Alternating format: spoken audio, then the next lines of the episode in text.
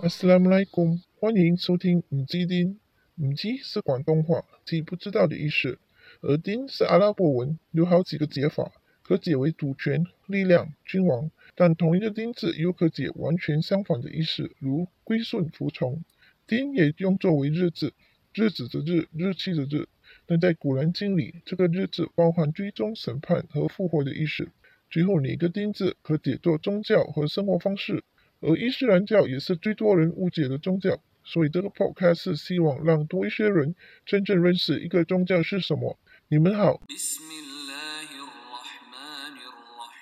在前两集里，我们探讨了关于饮食的境界和准许律例。今集会继续探讨被境界的事情，继续上集曾经提过的其中两段关于赌博和迷信的古兰经节文，亦是其中非常重要的节文，因为是关乎到公义和信主独一的基本。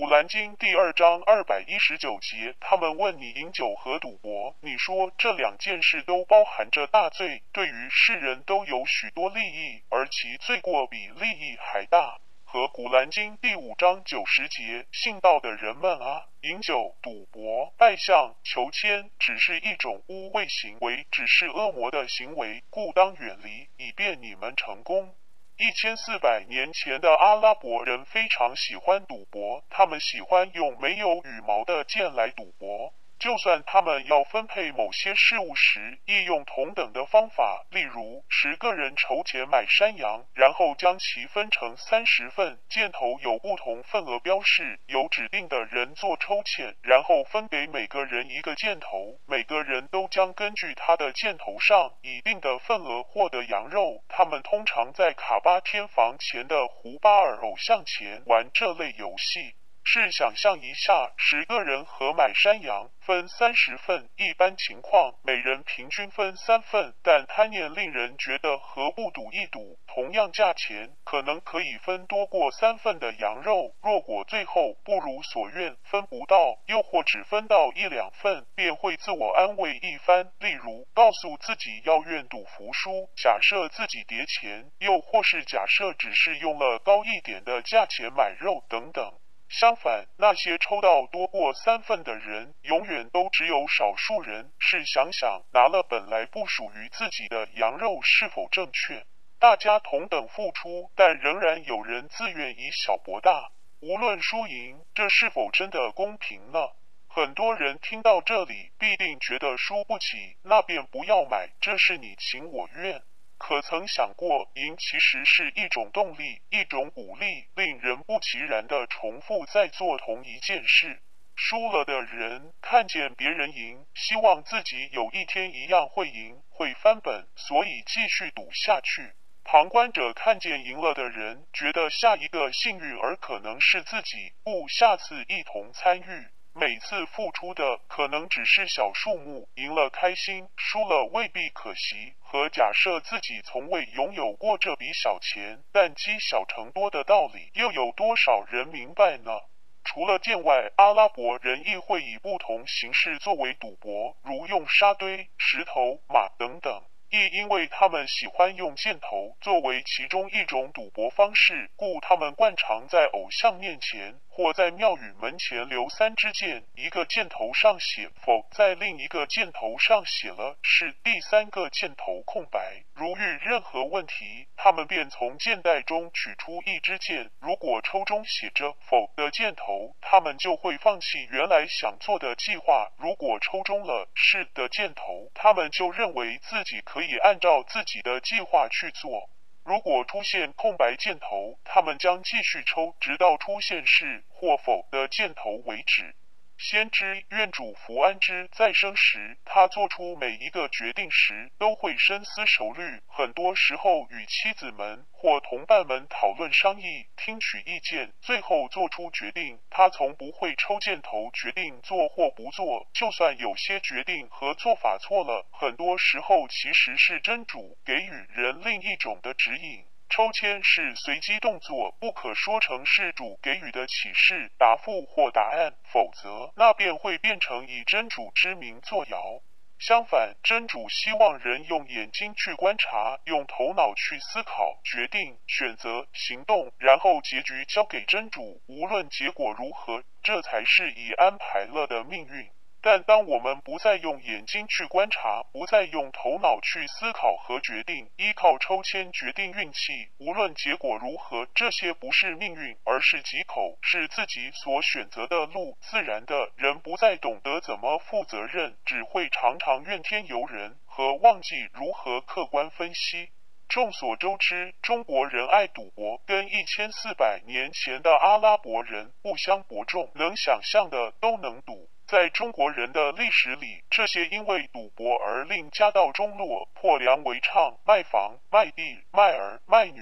卖老婆、家破人亡的故事多不胜数。故此，整个中国管辖的地方里，只有前殖民地的澳门拥有有牌的赌场，规模可媲美美国赌城拉斯维加斯。根据统计数字，全北美洲有超过四百六十间有牌赌场，而南美有接近四百五十间有牌赌场。亚洲大概是由四十八个国家组成，差不多每个国家都拥有起码一间有牌赌场。非洲有大约两百九十三间有牌赌场，最细小的欧洲更是有一千间有牌赌场，其中亦包括了很多穆斯林国家。除了赌场，还没有计算最普遍的买彩票、赌马、赌博等活动和其他地下赌场，经济收益之庞大，令很多政府机关想完全取缔及控制整个赌博运作。除了政府，亦吸引了大量的副业产生，如卖淫、毒品交易、洗黑钱活动、地下钱庄等。而这些副业自然吸引了不同的犯罪行为，如经济犯罪、贪污、行骗、女性被拐骗到不同国家卖淫、变相成为奴隶、谋杀、抢劫、因向高利贷借钱后被禁锢、被殴打、被迫卖淫等问题。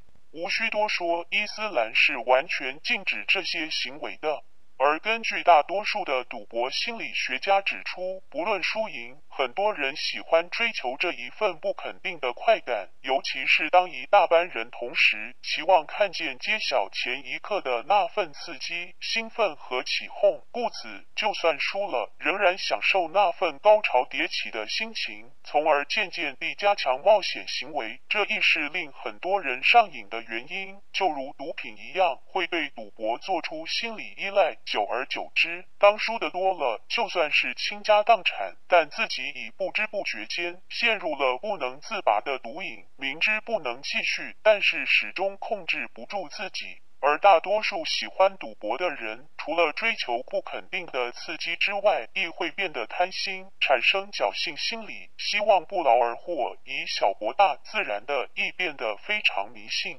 例如，相信光头不发和拍膊头赶财运，眼眉跳战吉凶，某种颜色衣服可辟邪辟厄运。不说或不接触与数字同音的东西，很多人开始求神问卜，看星座运程，看流年，养鬼仔，拜财神，拜四面佛，拜能够带财气的任何偶像或挂饰物等等。而伊斯兰是信真主独一，真主独自创造万物，监察万物，供养万物，故此向偶像或死人请求都是被禁戒的。又或是相信某些物件、某些颜色、某些动作、某些挂物、家居内部某些摆设都能影响运程或做出保护，都是不对即被禁戒的。因为《古兰经》第六章八十一节说：“你们把真主和他所谓证实的去配他，还无所畏惧。”《古兰经》第十六章一百一十六节：“假借真主的名义而造谣者，必不成功。”